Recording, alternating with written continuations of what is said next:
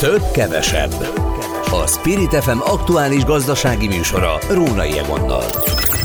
Mennyit ér a pénzünk? Hogyan érintenek minket a gazdasági intézkedések? Mi befektessünk? Vagy épp hogyan gazdálkodjunk? Minden, ami a pénztárcánkat érinti. A több-kevesebb műsorát hallják tiszteltek, köszöntöm a kedves hallgatókat, Rónai Egon vagyok. A Spirit FM gazdasági magazinjának mai szerkesztője Somodi Solymos Eszter. A témák pedig, hogy mennyit keres most egy fizikai munkás Magyarországon. Aztán, hogy díjemerés vár biztosan az autósokra, de vajon mennyi, hogyha kötelezőt kell váltaniuk, vagy éppen új kötelezőt kell kötniük, már hogy ugye a biztosításról van itt szó. A zöld forradalomnak ára van, készüljünk a zöld inflációra, mondja egy szakértő, és ez ügyben egy újságíró kollégát hívunk, aki ennek egy összegzését is elkészítette. És megszűnik néhány megszokott futóverseny, mert hogy a Covid óta jóval kevesebben futnak, ettől kevesebb a bevétel, és valahogy, mint hogyha a támogatók is kezdenének elfordulni az utcai futóversenyek műfajától. Ezek a mi témáink, kezdjük rögtön azzal, hogy mennyit keres most egy fizikai munkás Magyarországon. A vonalban itt van Nógrádi József, a Trenkwalder csoport kereskedelmi igazgatója, munkaerőpiaci szakértő. Jó napot kívánok! Jó napot kívánok, üdvözlöm a hallgatókat. Az, hogy kinek mennyi az órabére, ez úgy nagyjából saját maga számára általában teljesen világos, sőt, még bruttóban meg nettóban is ki tudja fejezni, de Magyarországon valahogy az nem közkeletű, hogy megkérdezzük a másiktól, hogy és mennyi a te jövedelmed. Kezdem tehát rögtön azzal, hogy általában az úgy van, hogy az azonos munkát végzők az azonos munkahelyen ugyanannyit keresnek? Így van, ez az úgynevezett ekvivalencia elve, és ezt nagyon komolyan is veszik, úgyhogy ezt be kell tartani, ez egy törvény előírása, a munkatörvénykönyve szabályozza. Az miért van, hogy állandóan újra és újra lehet hallani, és aztán különböző adatok ezt bizonyítják is, hogy viszont ugyanabban a munkakörben egy nő kevesebbet keres, mint egy férfi? Hm. Azért azt, hogy hozzá kell tegyük, hogy számítani szokott az is, hogy egyébként kinek mennyi a tapasztalata, mióta tölti be az adott munkakört, milyen pluszokat tud vállalni, mik azok a plusz hozzáadott értékek, amelyek egy-egy munkakör mellett még valamilyen módon megjelennek a bérekbe. Tehát ezek is lehetnek egyfajta ilyen különbözőségek. Az okoz-e hátrányt a bérfejlesztésben, hogy valaki mondjuk egy vagy két gyermek megszületése miatt otthon marad kettő-három-hat évre? Valamilyen módon igen, tehát hogyha azok, akik kiesnek ekkora időszakra, nyilván nem tudják úgy a karrierútjukat folytatni, mint azok, akik folyamatosan dolgoznak, és hát erre mindig el szoktam mondani azt is, hogy bizony-bizony ilyen esetekben pont a nők azok, akik a férfiakat hátulról támogatva arra kélik, hogy próbáljanak meg még versenyképesebb, még magasabb bért hazahozni. Úgyhogy uh, ilyenkor uh, ezen férfiak uh, harcolnak azon nőkkel szemben, akik viszont nem mentek el szülni uh, egy-egy pozícióért, úgyhogy uh, sok esetben ez így visszacsap ez a fajta hatás. Ugyanakkor uh, tény is való, hogy uh, ugyanazon munkakörben, uh, ugyanazon feladat ellátásáért egy nőnek és egy férfinak ugyanazt a bért kellene, hogy. Na, az önök kutatása, amely most jelent meg, és amely konkrétan az önök cégének a, a 7000 fő béradatait feldolgozó elemzése volt, az azt állapította meg, és ez tulajdonképpen attól függetlenül jó hír, hogy mi magunk ezt a saját fizetésünkön megérezzük-e, hogy a fogyasztói árak ugyan 12,2%-kal haladták meg az egy, évi korább, egy évvel korábbi szintet a KSH szerint, de ehhez képest ennél nagyobb mértékben nőttek a fizikai munkabérek. Igen, 17%-kal nőttek a fizikai bérek, amiket mi mértünk jelen pillanatban közel 7000 dolgozó bérét megvizsgálva. Jellemzően ezek a munkavállalók gyakorlatilag a úgynevezett FEOR 8, FEOR 9-es kategóriába tartoznak, tehát szakképzettség nélkül, illetve szakképzettséggel bíró fizikai munkavállalók bérét vizsgáltuk. Országosan, és ebből az derült ki, hogy gyakorlatilag 5%-ot meghaladta a reálbér növekedés, amire már több mint egy éve nem volt példa. És amire most nagyon sokan azt mondják, hogy na de kié, mert az enyém nem. Ez egy nagyon furcsa érzület, ugye ha megyünk a boltba, akkor azt érezzük, hogy mennyivel drágább minden, és az kevésbé, hogy voltak éppen valahogy mégis meg tudjuk venni, tehát nyilván valahogy a jövedelmünk is haladt valamerre. Igen, egy kicsit azért becsapós ez, hiszen azzal, hogy az infláció csökken, gyakorlatilag ez az egyik mérőszám ebben a dologban, és nyilván a béremelések az év első felében már sok esetben megtörténtek, és ezek a magasabb bérek a tavalyi évhez viszonyítva úgy most stabilan megvannak. Az inflációs méret az nem mindegy, hogy miként hat erre, tehát gyakorlatilag az infláció masszív csökkenése által érjük azt el, hogy a reálbér növekedés megtörténhetett. Nyilván itt az év végére tekintettel, amikor is ugye az új minimálbér megjelenése, vagy az a garantált minimálbér emelésről szóló hírek már a, mondanám, hogy a kapuban vannak, ilyenkor a cégek kivárnak, és arra figyelnek, hogy ennek mekkora lesz a mértéke, tehát az év végéig nagy valószínűség szerint a cégek már nem nagyon fognak végrehajtani további béremeléseket, hanem mindenki megpróbál betárazni arra, hogy miként alap, a, a, alapítják, állapítják meg a, a garantált minimálbér és a minimálbér összegét, és ennek megfelelően fogják végrehajtani a cégek nagy valószínűség szerint a, a, a, az évelei béremeléseiket. Az mennyire igazságtalan az ön véleménye szerint, ismerve a mindenféle fajta adatot, ami ehhez még tartozik, hogy Észak-Magyarország ugyanazért a munkáért 1600 forintot fizetnek, mint mondjuk például ugyanazért a munkáért Budapesten a 2500. Tehát azért itt irgalmatlan nagy a különbség. Igen, és sajnos ez mindig is megvolt ez a különbözőség, hogy az ország különböző területein más és más béreket lehetett keresni, akár ugyanazon munkakörben. És tény is való, hogy ez egyfajta mobilizációra is készítette az embereket, illetve, illetve egyes területeket, területeken nyilván a cégeket ki is használták, és azért fontos arra koncentrálni, hogy minden területen történjenek beruházások, alakuljon ki egy egészséges versenyhelyzet, hogy gyakorlatilag a, a, a bérek országosan is tudjanak emelkedni, és ne legyenek ilyen elmaradott régiók, elmaradott részek. Ez oda vezet, hogy gyakorlatilag onnan az emberek elvándorolnak, hogyha nem tudják azt az összeget megkeresni, hogy meg tudnak élni. Ugyanakkor, ha megnézzük az adott területen a, a, a fogyasztással egybekötött költségeket, akkor azt azért meg lehet állapítani, hogy mondjuk Budapesten nem csak azért magasabbak a bérek, mert nagyobb a verseny, több a beruházás, és magasabb az életszínvonal, hanem alapjában véve drágább is a megélhetési költség, mint mondjuk Észak-Magyarországon. Tudom, hogy ez nem az önök kutatása, hanem a Moore Hungary, de gondolom, hogy van véleménye arról az adatról, hogy vajon miért lehet az, hogy 500 középvezető béradatai alapján az látszik, hogy a 700 ezer és 1 millió forint közötti havi bruttó fizetési sávban dolgozók kevesebb béremelést kaptak, nem csak arányosan, hanem nominálisan is, mint a fizikai munkát végzők. Ők 9,2%-os átlaggal voltak kénytelenek megelégedni, a másik adat meg ugye, emlékszünk, még előbb mondta, 17% volt. Igen, most eh, nagyon nem mindegy az, hogy eh, egy, egy fizikai munkavállaló bérét kell megemelnem eh, cégként, vagy pedig a úgymond a felső kategóriában dolgozók bérét kell megemelnem ugyanazon százalékos a mértékkel. Gyakorlatilag uh, uh, ilyen szempontból lehet azt mondani, hogy igazságosabb a rendszer, bár tény is való, hogy a szellemi dolgozók vagy a vezetők uh, bére uh, alacsonyabb mértékben emelkedett, ugyanakkor uh, azt azért hozzá kell tenni, hogy uh, ez a béremelés mértéke ha összeges, összegben szeretnénk kifejezni, akkor ettől, ettől függetlenül ez egy látványos összeg. Ugyanakkor tény is való, hogy középvezetőre folyamatosan van igény, tehát folyamatosan jelen vannak jelöltek, tehát könnyebb őket pótolni, mint mondjuk a fizikai munkavállalókat, főleg szakipari munkavállalókat, ahol továbbra is tetten érhető a munkanélküliség, tehát egy erősebb versenyhelyzet van, mint a szélemi munkavállalók a területén. Így a cégek kénytelenek nagyobb mértékben emelni a fizikai munkavállalók bérét, mint a szellemi munkavállalóik. Világos minden. Nógrádi József a Trenkvalder csoport kereskedelmi igazgatója, munkaerőpiaci szakértő volt a vonalban. Köszönöm szépen. Köszönöm a lehetőséget.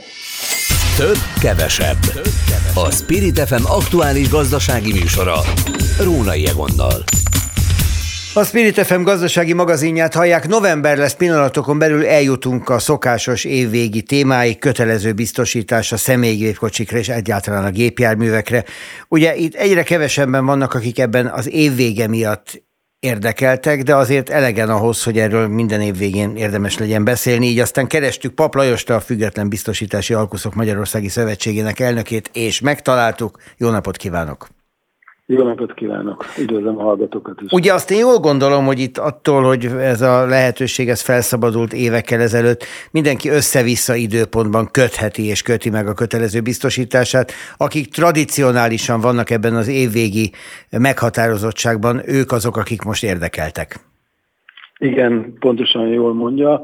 A 2010 előtt vásárolt gépjárművek esetében maradt az évforduló január 1 az azután vásárolt gépjárműveknél ez az évforduló elszóródik az év egészében. Akkor tehát mennyien vannak most azok, akiknek van lehetőségük, és sok esetben majd okuk is lesz váltani? Ez biztosított társaságoktól függően 13-18 százalék közöttre tehető átlagosan azt lehet mondani, ugye, hogy a, a, a gépjárművek 15%-a maradt még érintett az összeállományból. Ha személygépkocsira nézzük ezt, akkor mintegy 450 ezer gépjármű az, amelyik, akinek a tulajdonosa meg kell, hogy nézze, illetve érdemes megnéznie, hogy milyen tarifát hirdet a biztosítója, van-e kedvezőbb számára, és a többi, és a többi. Van-e egyáltalán arra lehetőség, hogy valaki megpróbáljon olyat keresni, és sikerrel járjon, hogy ne emelkedjen a biztosítása, vagy a biztosítók ebben rendíthetetlenek és emelnek?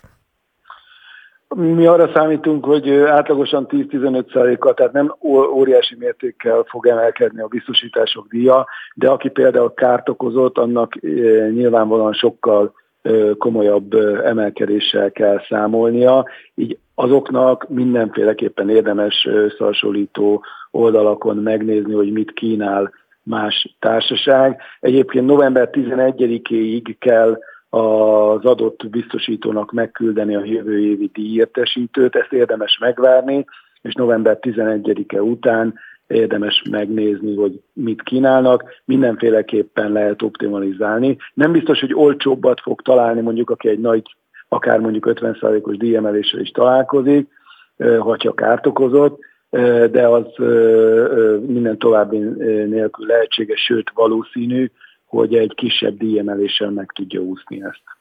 Azt mondja, hogy ugye ez november 11-ig érkezik meg postán vagy e-mailben, kinek milyen kapcsolata van a biztosítójával. Meddig kell válaszolni, tehát meddig kell eldönteni, hogy mi legyen? Igen, bocsánat, most nagyon fontos dolgot mondott, mert akik az úgynevezett e-kommunikációs kedvezményt igénybe vették, ezért minden biztosító ad általában 10%-nyi kedvezményt a díjból, azok nagyon figyeljenek oda a postafiókjukra, mert oda érkezik meg minden küldemény, nagyon jó, hogy megemlítette ezt. Na de vissza a kérdésre, tehát megkérdettük a díjat november másodikán, és december 1-ig lehet felmondani, tehát 30 nappal az évforduló előtt lehet felmondani a, a biztosításokat.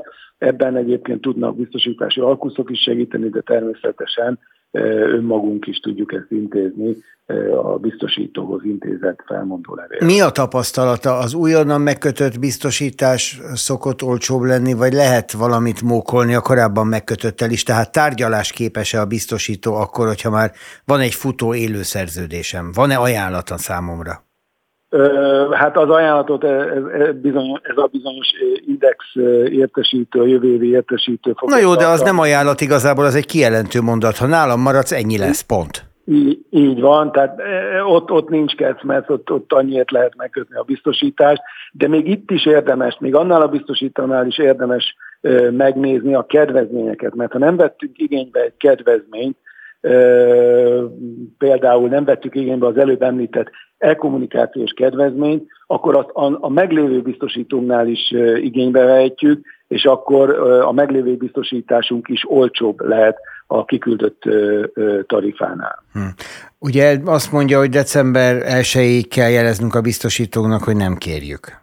De med- meddig lehet új biztosítást kötni? Annak is ugyanígy december 1 a határidejed, vagy ott még akkor utána válogathatok? Nem, nem, nem, nem, még bőven lehet válogatni, december 31-ig kell megkötni, tehát január 1-ével érvényes kötelező felelősségbiztosítással kell rendelkezünk ismét, ha felmondtunk.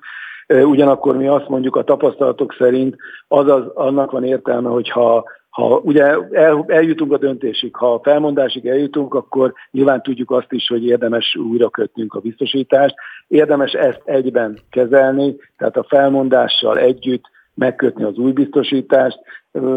Nem győzöm hangsúlyozni, hogy, hogy remek oldalak vannak már erre, de természetesen egy-egy személyes tanácsadás is sokat tud ebben segíteni. Az, a, a, magát a, a az adminisztrációs terhet is leveszik a szakértők az ügyfelek válláról. Van itt egy másik téma, amit végezetül pár mondat erejéig hagy hozzak szóba. Jövő évben történik meg az, hogy bevezetik a hazai piacon az úgynevezett lakásbiztosítási kampányt. És ez Igen. nagyjából olyan lesz, mint a kötelező biztosítás esetén ez a mostani időszak, tehát kapunk egy ilyen úgynevezett időablakot, amin belül egyrészt vizsgáljuk meg, hogy milyen biztosításunk van, mit ér, mennyire jó, mennyire korszerű, mennyire drága, vagy mennyire megfelelő áru a piacon.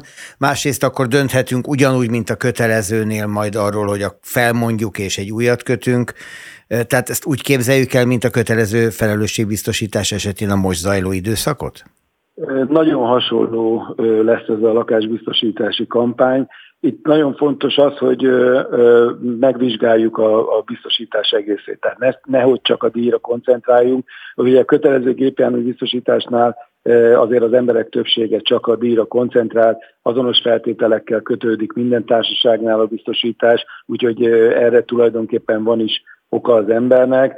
Ugyanakkor a lakásbiztosításoknál rendkívül sok feltétel van a piacon, ezeket érdemes jól áttanulmányozni és úgy dönteni, de mindenképpen érdemes megnézni, nem csak a, a, a díj szempontjából hangsúlyozom, hanem a, a, a fedezett kockázatok szempontjából, tűz, elemi kár, betöréses, lopás, rablás, stb. stb. szempontjából, meg nagyon-nagyon fontos, amit nagyon sokan mondtak mostanában már, hogy nagyon figyeljünk arra, hogy megfelelő biztosítási összegre legyen megkötve a biztosításunk, eh, mert eh, alulbiztosítottság esetén nem számíthatunk eh, teljes kártérítésen, már pedig a, a nemrégiben megfigyelhető változások az építőiparban, az építőipari vállalási díjak, illetve maga, maga az építőanyag árak emelkedése már nem ugyanolyan áron teszik lehetővé egy háznak a, a újraépítését. Hát meg csak abba gondoljunk bele, hogy tíz évvel ezelőtt kötöttünk egy ingatlanra egy akkori folyó áron egy szerződést, egy biztosítást, és az, az ingatlan vajon ma ugyanannyit ére, mint tíz évvel ezelőtt, vagy ment az ára fölfelé mindennel együtt? Igen, az azért nagyon fontos, hogy nem a piaci érték, hanem az újraépítési érték, de az ugyanúgy ment föl, tehát mindenféleképpen érdemes megnézni. Mi ugyanakkor azt mondjuk, hogy nem érdemes addig várni, hogy, hogy ne eljussunk a kampányig. A meglévő biztosításunkat is érdemes megvizsgálni. Én szerintem érdemes itt is szakértő segítségét, sőt, itt, itt aztán igazán érdemes szakértő segítségét igénybe venni, aki meg tudja mondani a, a biztosításunkról, hogy mennyire korszerű, van-e olyan kiegészítő, amit érdemes belekötni, például köt, raktunk-e napelemet a, a házunk tetejére, nagyon sok változás volt az elmúlt időszakban, nem feltétlenül fontos, sőt én inkább azt mondanám, hogy nem is érdemes márciusig várni, érdemes megnézni, tanulmányozni már most ezt a, akinek van rá ideje, már pedig legyen rá ideje, mert a legnagyobb értékünkről van szó, természetesen az életünk, az egészségünk kívül, tehát ezzel azért érdemes jó néhány percet foglalkozni. Ha még annyit elmondhatok, hogy arra nagyon figyeljünk, hogy itt nem egy 30-40-50 ezer forintos szerződésről van szó, hanem 30-40-50 millió vagy még nagyobb értékű ingatlanokról, tehát egy szerződés ről beszélünk, amire azért érdemes szállni. Így van. Most viszont kötelező felelősségbiztosítási kampány november másodikától, tehát csütörtöktől most elsősorban erre fókuszáljon az, aki érintett, és közben nézze meg a lakásbiztosítását, ha már különböző kötvények úgyis a kezében vannak. Pap Lajos, köszönöm szépen, a Független Biztosítási Alkuszok Magyarországi Szövetségének elnökével beszélgettem. Viszont hallásra! Köszönöm szépen, viszontalásra. Több, kevesebb. A Spirit FM aktuális gazdasági műsora. Rónai Egonnal. A Spirit FM gazdasági magazinját hallják a címe több, kevesebb. Én Róna Jegon vagyok. A vonalban pedig Horváth Sebestyén, az Index újságírója. Szervusz Sebestyén.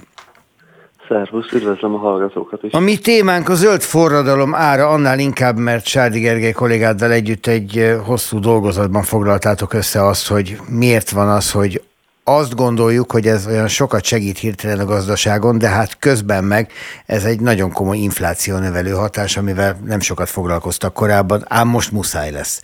Tiéd a szó, mire jutottatok? Igen, az elmúlt két-három évtized legjelentősebb gazdasági folyamata ez az úgynevezett zöld átállás, ami összességében annyit jelent, hogy a termelési és a fogyasztási eljárásokat környezetbarátabbá alakítjuk. Például a fosszilis energiahordozók egyre inkább háttérbe szorulnak a megújuló energiaforrások javára, ehhez a megújuló energiaforrás, ter, energiatermelő kapacitásokat ki kell építeni, vagy például a fogyasztók is a tudatos vásárlás, a környezetbarát vásárlás jegyében egyre inkább a környezetbarát termékeket preferálják.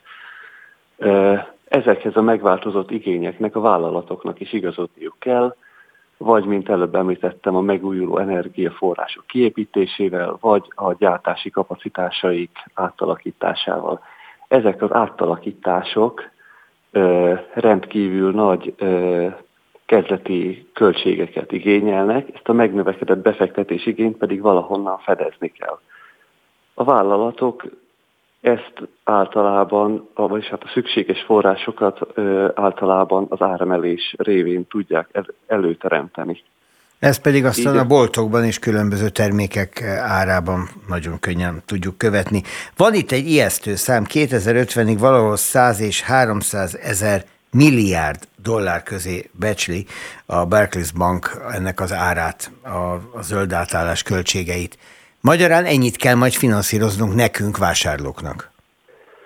Igen, összehasonlításképpen ennek a, az intervallumnak az alsó határa, ez a 100 ezer milliárd dollár, körülbelül a tavalyi évben ennyi volt a Föld teljes bruttó nemzeti összterméke. De az Energetikai Tranzíció Bizottság is a következő szűk három évtizedre egy 110 ezer milliárd dolláros összeget, számlát nyújtott be, ez lesz majd a zöld átállás ára. Ez azt jelenti, hogy ebbe 2050-ig évente átlagosan 3,5 milliárd dollárt kellene költeni globális szinten a zöld tranzícióra. Azonban tavaly ennek az összegnek körülbelül csak a harmada, 1100 milliárd dollárt fordítottak erre a célra, úgyhogy a jövőben még jelentős költségnövekedésre lehet számítani. Ugye ez egy ellentétes folyamat, ha úgy tetszik, két vonat, amelyik egymás felé megy, hogyha kevesebbet költünk, tehát nem lesz akkor az inflációs nyomás, nyilván többet ártunk a földnek, amelyik így is már eléggé ramaty állapotban van. Gondoljanak csak a klímahelyzetre, a szélsőséges viharokra, vagy akár arra, hogy október 31-én a mai napon milyen vihar vonult át Magyarországon. Szerintem nem gyakori, hogy ilyenkor ekkor az ivatarzóna megy át rajtunk. Nyilván ez egy időjárási anomália ha ezt hagyjuk, még nagyobb lesz a baj, később még többe fog kerülni. Ha nem hagyjuk, és többet költünk, akkor viszont a kormányok a világban óriási inflációs nyomással lesznek kénytelenek szembenézni, amit majd saját maguk is az adóbevételek növelésével próbálnak ellensúlyozni, tehát kétszer fizetünk, egyszer az állami adók, másrészt pedig a bolti árak formájában. Itt vagy igen, még? Igen, igen. Említetted a, a, az éghajlati anomáliák által okozott áremelkedést. Erre az elmúlt pár évben egy új szót is kitaláltak, az úgynevezett klímafláció, tehát a klíma és az infláció szavak összeolvasztását, ami az éghajlatváltozás és a természeti katasztrófák miatti áremelkedésre utal, mint például az árvíz, vagy az elsivatagosodás, vagy mondjuk az aszályok, okozta terménykimaradást, vagy például egy vihar okozta károkat az árukészletekben, vagy a termelési kapacitásokban. egy érdekes statisztikát közölt az elmúlt hónapban a Meteorológiai Világszervezet. Ez alapján az elmúlt négy évtizedben ezek az éghajlati katasztrófák, vagy klímaanomáliák az ötször, gyakorisága az ötszörösére emelkedett. Hmm. Nem véletlen nyilván, hát ugye aki kongatja a vészharangot, az arra szokott hivatkozni, hogy hát itt van már, körül kéne nézni és észre kéne venni a jeleket. Van-e valami megoldásotok is a vázolásán túl a helyzetnek? Tehát azt most értjük, látjuk, hogy ez nem lesz olcsó mulatság. Láttok valamit, hogy ki hogyan próbálja kezelni a nehézségeket? Igen, a közgazdasági diskurzusban az elmúlt években egyre inkább előtérbe kerül az, hogy az infláció korlátozásának, a korlátozásában a kormányzatoknak is egyre nagyobb szerepet kell vállalnia. Ugye a legtöbb országban az, infla, az áremelkedés korlátozása az kizárólag a jegybanknak a feladata. De a jövőben a zöld átállás miatti inflációt a kormányzatok is korlátozni tudják, például támogatott hitelekkel vagy ágazati támogatásokkal, például a szükséges megújuló energia termelési kapacitások kiépítésére.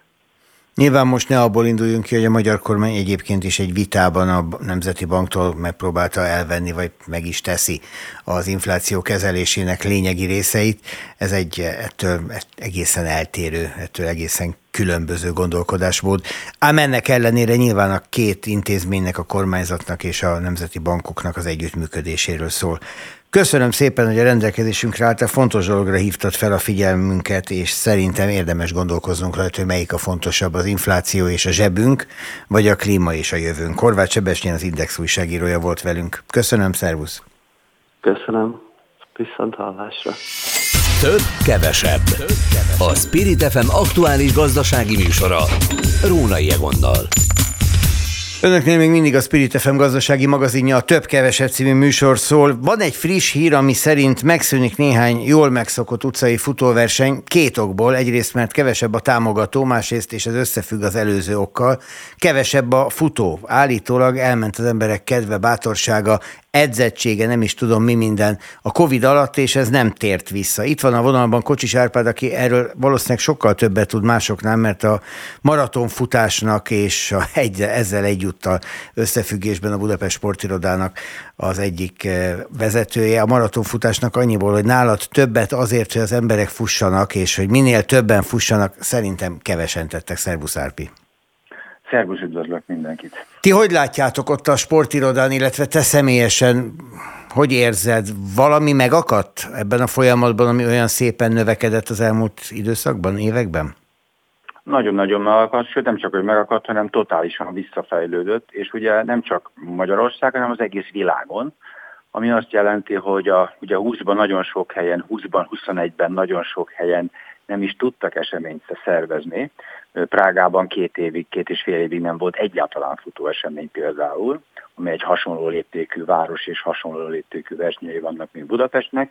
Mi szerencsések voltunk itt Magyarországon, mert a második fél évben ugye még emlékszünk, júliustól minden évben lehetett 21 buszban és 21-ben is szervezni, de a létszám az drasztikusan visszaesett, és ilyen 40-50-60 százalék környékén indultak újra az események, és mostanra jutottunk oda, hogy néhány esemény, néhány országban már elérték a 100 százalékot, Ausztráliában már egy-két csúcs is megdőlt, Kanadában idén 80 és 90 százalék közé tervezik, illetve voltak a, a események, és Magyarországon, Kelet-Európában pedig ilyen 60-70 között átlagosan. Igazából, és... igazából mit látsz? Mi a probléma? Miért vagyunk futók kevesebben? Magamat is oda sorolom, miközben ez igazságtalan és nagyképű, mert hát én mindig csak tervezem, hogy maraton futok, aztán soha.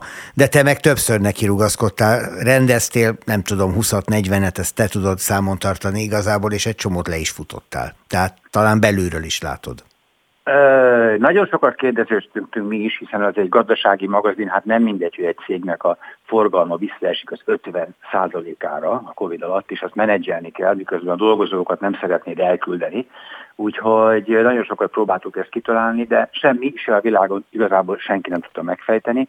Egy dolog volt, hogy a Covid-ban kerülni kellett a közösséget, a Covid-ban magunkra maradtunk. Ha most visszaemlékszünk, akkor a színházak és hangversenytermek is nagyon-nagyon lassan tértek, vissza, tértek magukhoz, és tért, tértek vissza az emberek, és még ma is voltam olyan műpában olyan koncerten nem régen, ami pár éve nem lehet egy helyet kapni rá hónapokkal, korábban most 85-90 százalékon volt körülbelül. Tehát valahogy leszoktunk erről a közösségi eseményekről, hogy menjünk. Illetve a Covid után a futásban a kérdőjénkre nagyon sokan azt válaszolták, illetve legtöbben azt válaszolták, hogy annyira visszaesett a teljesítményünk a Covid alatt, a COVID, post-COVID szindrómának is szokták ezt nevezni, hogy már nem jönnek el egy futóeseményre, ahol eddig futottak mondjuk 10 kilométeren 60 percet, most nem szeretnének 65-70-75 percet futni. És ebből nem könnyű visszajönni. Nem, és, és annyival hadd támasztam meg, amit mondasz, hogy én mondjuk az edzőteremben, ahova járok, szintén szoktam beszélgetni olyanokkal, akik a futópadon küzdenek és ők is azt tapasztalják, hogy sokkal lassabban futnak, mert valahogy az az erő nem tért vissza a Covid után, ami, ami a rendelkezésükre állt, amit be tudtak osztani, és amivel jó volt futni. Nem öröm futni, ha, ha fáj. Á, a saját példámat, ha már annyit, annyit beszéltél rólam közben, saját példámat mondom, az első Covid után kellett másfél év, 14 hónap ahhoz, hogy visszatérjen a formán, majdnem oda, ahol előtte volt, de csak majdnem és a második Covidot is megkaptam egy év múlva, hogy utána pedig még mindig nem jöttem helyre. Ez tavaly novemberben volt pontosan egy éve, és, és, és milyen 7 perc fölötti tempóval futok. Én, aki a Covid előtt azért a 6 perceset lazán nyomtam akár hosszabb távon is, és igazából nagyon magas a pulzus, tehát nem is célszerű erőltetni a dolgot, nem tudom, mert most elmentem egy vizsgálatra, hogy vajon van-e valami probléma, a jelek szerint nincs, csak egyszerűen állunk előtte, hogy miért nem megy ez jobban. És innentől kezdve viszont nagyon, ha nem, nem élvezed, mondjuk nem fáj, de nem élvezed annyira a futást, mert azért a futás az egy állóképességi sport, ahol, ahol minden edzésen örömet tud neked adni, mert gyorsabb voltál, hosszabbat futottál, stb. stb. Ha csak úgy elmész és kocogsz, nincs meg ez az eddigi, az elmúlt években, évtizedekben meglévő örömfaktor, akkor, akkor úgy én is kevesebbet megyek el, mert hát tulajdonképpen csak azért, hogy menjek, fussak, azért, azért nem megyek el, mert kevesebb az öröm. A költségekről is beszélünk. Ami érdekes Márti. volt, bocsáss, bocsáss, Na mond, mondat, mond, ami, ami érdekes, hogy megkérdeztük, és azt mondták, hogy nem az anyagiak miatt nem jönnek. Ugye nagyon keményen emelkedtek a, a mi költségeink, ezáltal a nevezési díjak is, e, de elhanyagolható százalék volt, aki úgy nyilatkozott, hogy a költségek miatt nem jön. Ez mondjuk a, a, a nagyon-nagyon magas infláció előtt volt egy évvel ezelőtt ez a kérdőív. Hát lehet, hogy ezt újra kéne gondolni, ezt a kérdőívet, és újra kéne osztani. Azért, mert én arra gondolok, hogy nem csak a nevezési díjak kerülnek ám pénzbe, mert a futás az egy olcsó műfaj, egészen addig, ameddig saroktól sarokig futunk, meg ameddig lemegyünk a gyerekkel focizni, amikor valaki maratonra készül, ott azért már nem mindegy, hogy miben fut, milyen cipő van a lábán, van-e aláöltözék, és a többi, és a többi, ezt lehet hosszan sorolni, és Szerintem az is egy visszatartó tényező, hogy meg tudja elvenni magának azt a cipőt, amiben hisz, vagy amiről azt gondolja, hogy abban ő jobban tud futni, vagy nem. Mert hogyha nem, akkor lehet, hogy azt mondja, hogy hát akkor hagyjuk inkább az egészet. Mondok egy érdekes dolgot. Ugye a Spuri futóbolt hálózatnak is Magyarország legnagyobb futóbolt hálózatám, és a tulajdonosa vagyok, résztulajdonosa, és a Covid alatt is pörögtünk, hihetetlen csúcsokat döntöttünk, és azóta is pörög nagyon a futó cipőüzlet, viszont annak ellenére, hogy mintegy 30%-a drágábbak lettek a cipők. A Covid elején még ilyen 30-35 ezer forintért mondtuk, hogy hát annyit azért szálljon rá, és azért mert nagyon jó cipőt kap. Most bizony ez inkább 50 ezernél van.